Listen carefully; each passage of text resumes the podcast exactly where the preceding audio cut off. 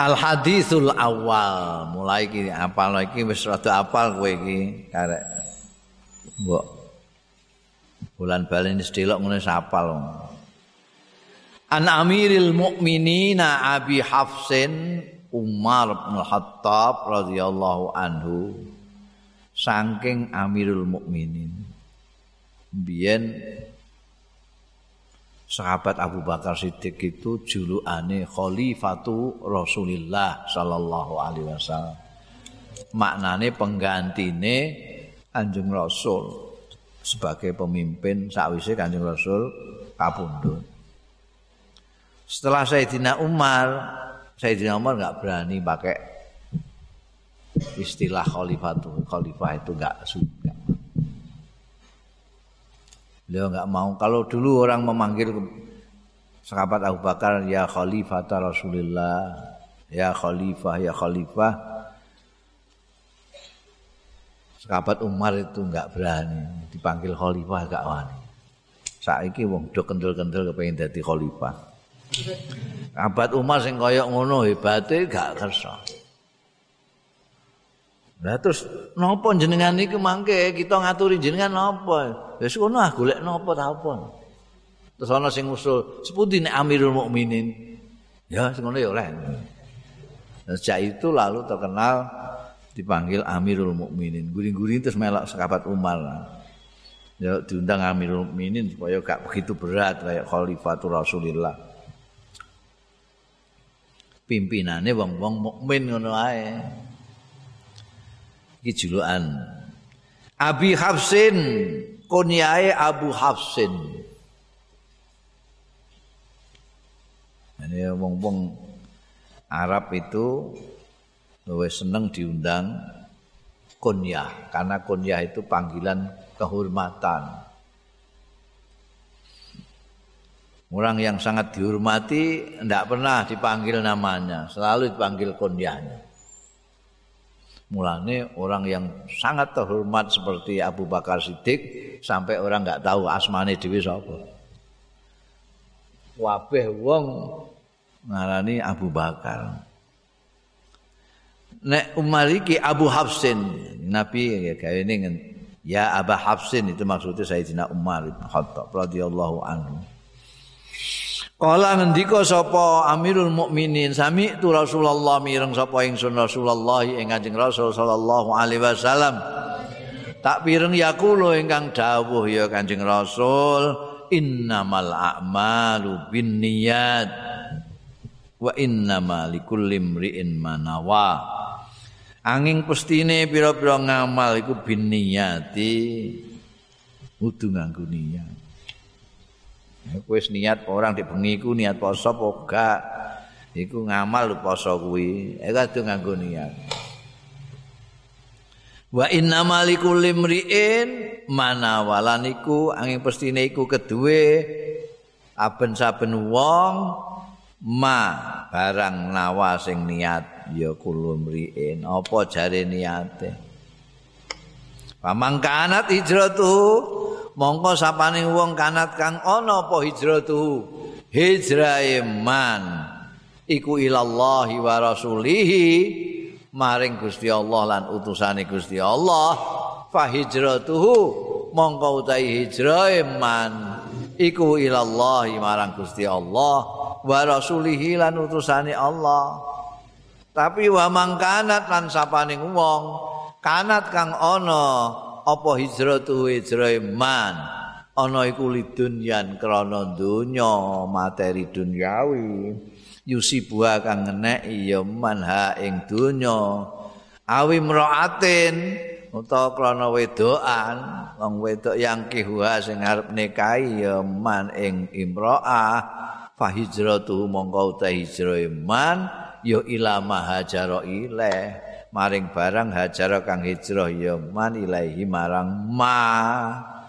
Dunya ya dunya edoan ya wedoan rawahu riwayatake hadis pertama iki Imam al-Hadi Muhaddithin Imam lorone pemimpin lorone ahli-ahli hadis ya kuwi Abu Abdullah kon yae asmane Muhammad ibnu Ismail bin Ibrahim bin Al-Mughirah bin Bardizbah Al-Bukhari. Bukhari iki melok Rusia.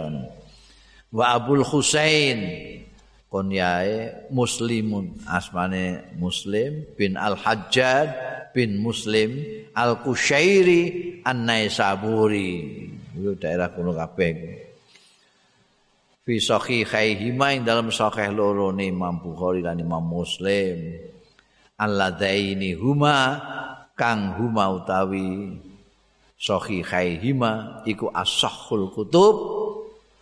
Luweh sokeh-sokeh piro-piro kitab al-musannafati sing disusun orang. Kitab yang disusun orang yang paling sokeh adalah kitab dua ini sokeh Bukhari bean sokeh Muslim. Ini ada di situ berarti valid banget ini dalil barang apa jenenge?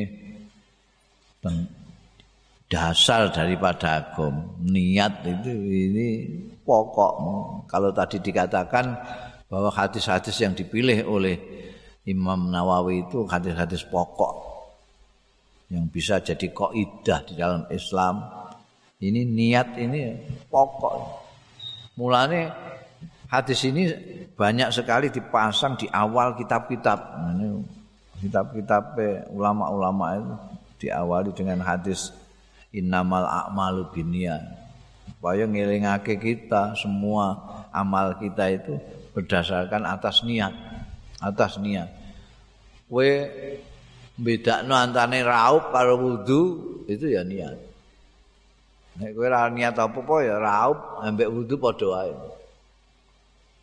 kenapa ini disebut wudu ini raup karena wudu pakai niat Nawa itu rafil hadasil ashori barang gue.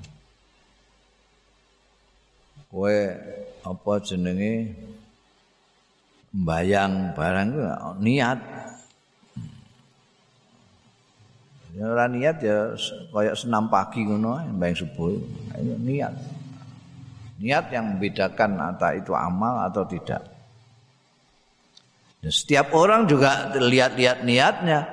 Oga wong setiap orang baca Quran mesti untuk ganjaran, durung karuan. Niate apa?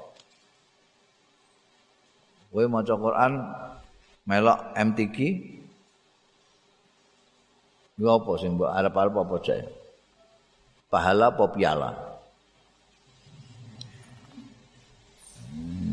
Untuk piala kan untuk pahala. Sama dengan ini, orang yang hijrah karena Allah dan Rasul mengikuti Rasulullah.